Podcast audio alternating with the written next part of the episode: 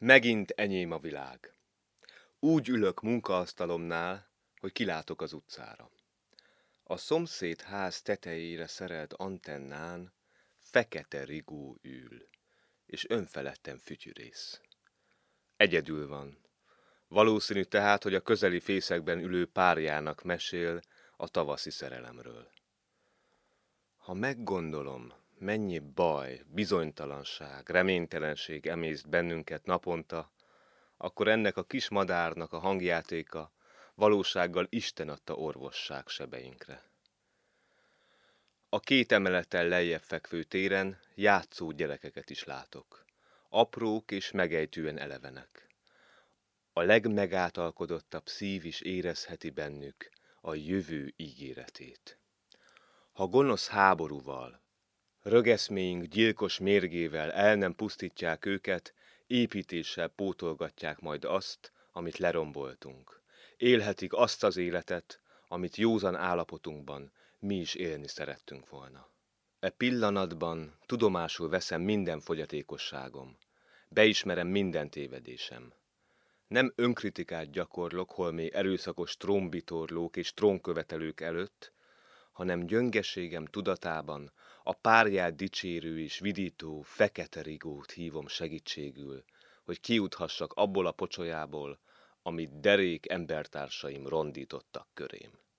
Fütyülj hát, fekete rigó madár! Játszatok és hajkurásszátok egymást, apróka gyerekek! Fák, lombosodjatok, virágok, illatozzatok! Erő és egészség árad belőletek, amire minnyájunknak kimondhatatlanul szükségünk lenne. Rég voltam ilyen magabiztos és derülátó, pedig semmi különösebb nem történt.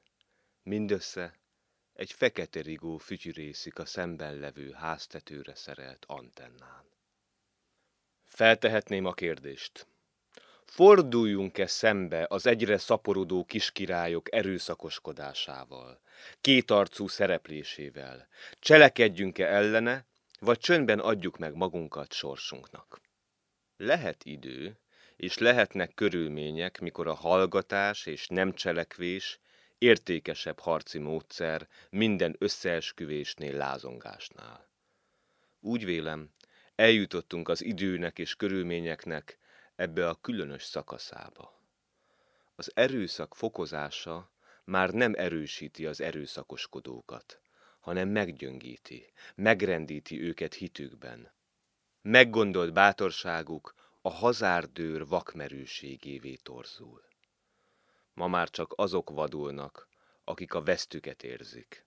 Az emberek többsége egyre nyugodtabb, egyre bizakodóbb. Az alkotó szellem alakulását sem irányítani, sem megszüntetni nem lehet.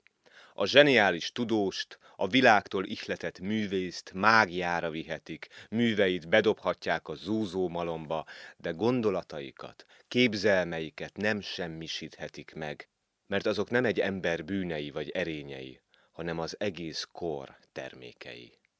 A tudós és művész kora szellemi állapotának, érettségének formai kifejezője. Eszméi a kor köztudatába még át nem ment eszmék, vágyaik a kor még nem tudatosított vágyai. Tegnapi látogatóink az iránt érdeklődtek, nem bántam-e meg, hogy Óbudára költöztünk Békás megyerről. Érdekes. Nyolc évig nagyon jól éreztem magam Békáson. Nyolc hónapja lakunk Óbudán, és alig jutott eszembe a hegyaljai szép falu. És ami még különösebb, egyszer sem álmodtam vele. Ha nincs a békási ház nagy csöndje, gyümölcsös kertje, nem éltem volna túl az elmúlt komiszesztendőket. Alig ért el hozzám a rágalmazók, vádaskodók üvöltése, és nem kellett szembefordulnom embernek átszázott vadállati ábrázatukkal. De a legvédettebb remeteségből is elég nyolc év. Nem kínozhattak agyon tűszúrásokkal, de ha tovább tart, megőrültem volna a magányosságtól. Ma sem babuskat senki az ölében, senki sem enyhült meg az irányomban, de már nem félek tőlük, nem is utálom őket. Jól bírom a bajokat, mert igazi elememben a városban vagyok. Megbántottnak érzem magam, de nem elhagyatottnak. Tolstoy életéről szóló feljegyzéseket olvasok. Tolstoy egyik legkedvesebb íróm. Alkotó képességét szinte felülmúlhatatlannak tartom. Igazi orosz, de ezen felül még általánosan ember is. Ez a kettőség keveri össze naív, zavaros szentenciáit kristálytiszta művészetével. Bizonyosnak vélem azonban, ha nem lenne ilyen naív bölcselő, olyan emelkedetten nemes művész sem lehetne. A feljegyzésekben sok érdekes esetre és szempontra bukkantam. Megdöbbentő hatással volt rám egy ismeretlen embernek Tolstoyhoz írott levele. Ez állt benne. Nem, Jev Nikolajevics, én semmiképpen sem tudok önnel egyetérteni abban, hogy az emberi visszásságokat a szeretet önmagában megjavíthatja. Így csak a jól nevelt és mindig jól lakott emberek beszélhetnek.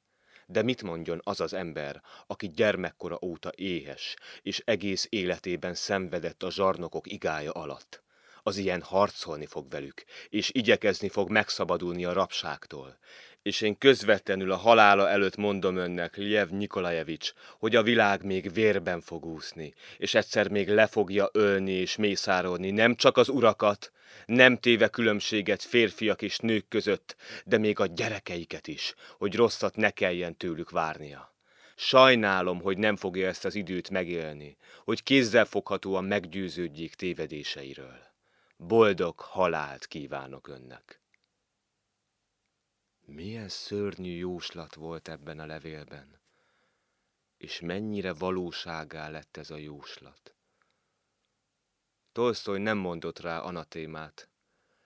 Egy családi vita alkalmával, mint döntő érvet olvasta fel a társaság gőgjével és önzésével szemben. Ez csak az az ember tehette meg, aki sosem tudta magában a lázadó indulatokat és az értelem belátását egy nevezőre hozni. Én egyformán csodálom benne a gyarló embert és a nagyművészt.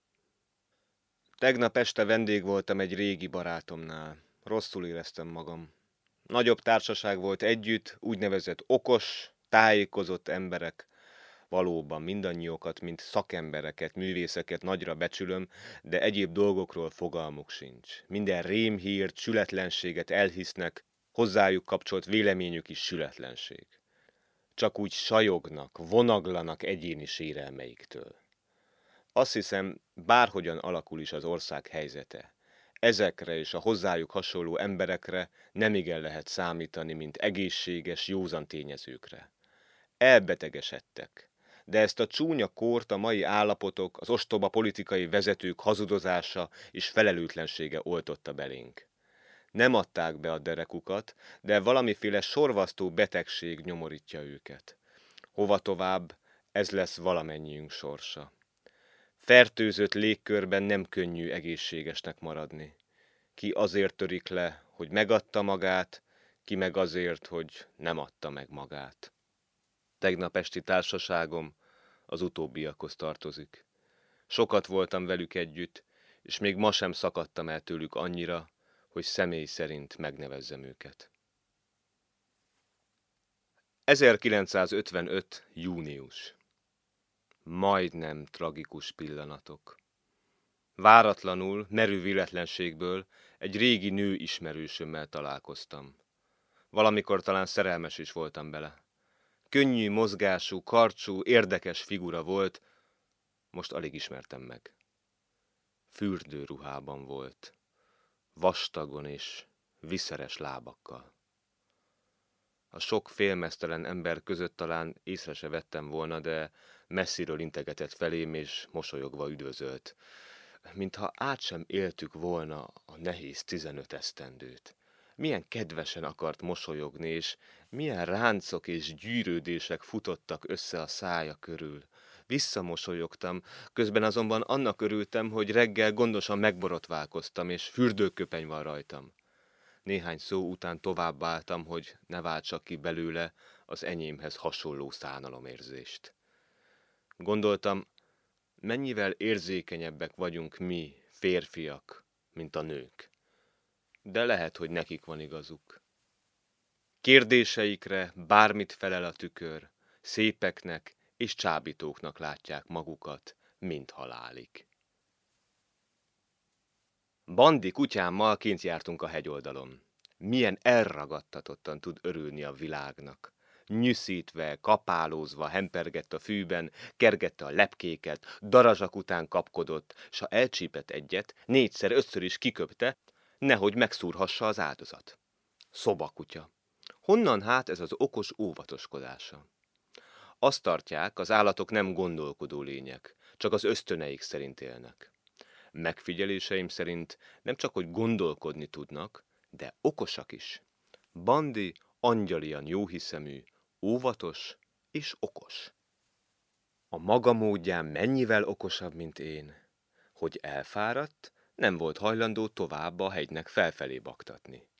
Egyedül lépegettem, pedig az orvos megtiltotta, hogy lépcsőt járjak, hegyre kapaszkodjak. Lefelé jövet, Bandi, megint vidáman hancúrozott. Nekem fájt a szívem, alig vonszoltam magam hazáig. Kettőnk közül melyikünk él észszerűbben? Semmi kétség. Az oktalannak nevezett Bandi. Mióta Békás megyerről beköltöztünk, elég alkalom lenne hozzá, hogy elkeveredjünk a társasági életben, ha kedvünk lenne hozzá. Ha jól meggondoljuk, magányosabbak vagyunk, mint ott az Isten háta mögött voltunk. Sok ember nyüzsök körülöttünk, de egyik butább, felületesebb, felelőtlenebb, mint a másik. Ha elmegyünk valahová, néhány perc múlva már is azt hogyan lehetne feltűnés nélkül kereket oldani. Intrika, vádaskodás, nagyszájú fenyegetőzés és gyáva hümmögés. Már-már a családtagok, legjobb barátok sem bíznak egymásban, mindenki fél valami közelgő veszedelmektől, mindenkinek van takargatni valója a másik elől. Lehet így élni? Csak nagyon nehezen, de muszáj és titokban mindenki számít rá, hogy egy napon a pokol mennyországgá változik. Igen, a változás reménye tartja életben az embereket. De arra a kérdésre, hogy milyen változásra gondolnak, mit szeretnének, senki sem tud válaszolni. A zsidók a visszatérő nyilasok bosszújától, a kommunisták a szadista bíróktól, a munkások a munkanélküliségtől félnek. Milyen legyen hát az a változás, ami az emberek izgalmát lecsendesítené, és felébresztené bennük a jó reményt? Füst Milán egy barátja előtt így válaszolta a feltett kérdésre. Nekem két kérésem van az Úristenhez. Egy. Semmisítsd meg a mai tűrhetetlen állapotokat. Kettő. Ne semmisítsd meg a mai mégiscsak tűrhető állapotokat.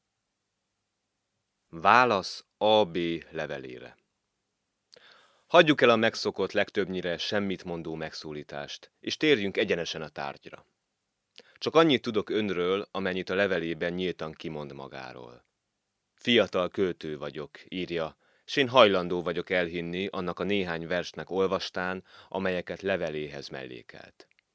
Nem kritikát kér, tehát nem is mondok róluk szigorú értelemben vett bírálatot. Nem kiforrott írások. Fiatal koránál fogva nem is lehetnek azok. De vannak bennük olyan ízek, ami nőket a fonnyat piaci gyümölcsökben nem ízlelhetünk.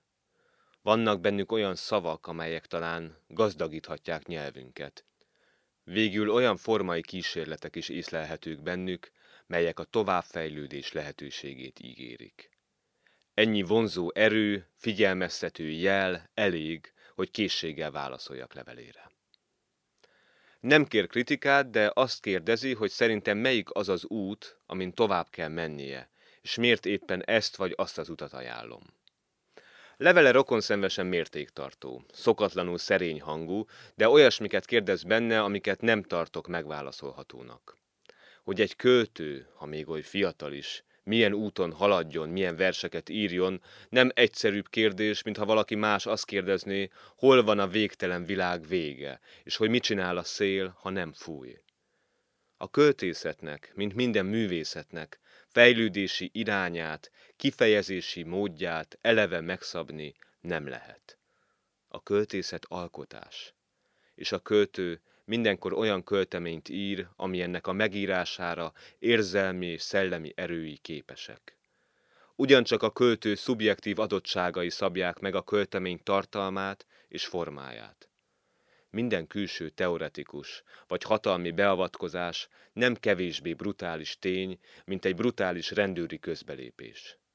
Azok a kritikusok, eszéisták, filológusok, művészettudósok, akik a művészet fejlődésének irányítására szánják el magukat, valósággal a gyilkos szerepét vállalják. Ezek után tehát szó sem lehet arról, hogy pozitív értelemben válaszoljak a kérdésére. Írjon úgy, ahogy tud. Csak is így módon adja meg a lehetőségét annak, hogy mi, kívülállók beszélhessünk művei fogyatékosságáról és hiányosságairól, ezzel talán elősegítve fejlődésének további lendületét. Azt hiszem arról, hogy a mű nem jó, és miért nem jó, tudunk értelmesen és szakszerűen beszélni. Az ilyen kritikai megjegyzések, ha komolyan tudja venni őket, segítségére lehetnek saját útjának megtalálásában. Miután a levélhez mellékelt verseket elolvastam, további küldeményéhez, ha kívánja, szívesen hozzáfűzöm negatív értelmű, de mégis pozitív hatású megjegyzéseimet.